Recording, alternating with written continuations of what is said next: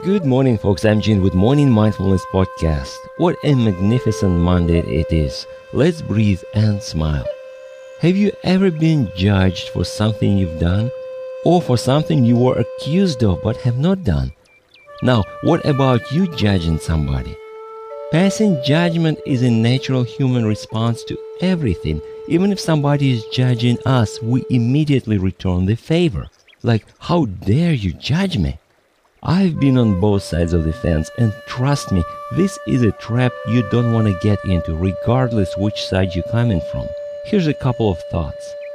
First, remember, people see in their eyes what they carry in their hearts. What somebody thinks of you and me is a reflection of who they are, not us. Sanity is not statistical. If somebody's gossiping behind your back, it's on their consciousness. I had some friends who dropped me because of what they thought about me. I used to worry about that, but now I'm saying thank you. I wish I got rid of them early in my life before they set me up and betrayed me the way they did. So my humble advice is if you have friends who judging you without talking to you heart to heart, ignore them. They're not really your friends. Besides, the old proverb says, smart enemy is better than a stupid friend.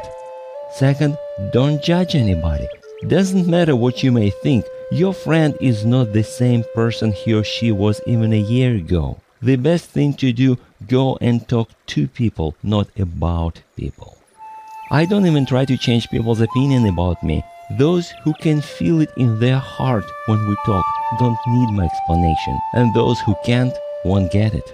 Hope it makes sense. You can subscribe to my podcast or contact me through my website hpln.org. Now let's breathe and smile. Thanks for stopping by. I will talk to you next time.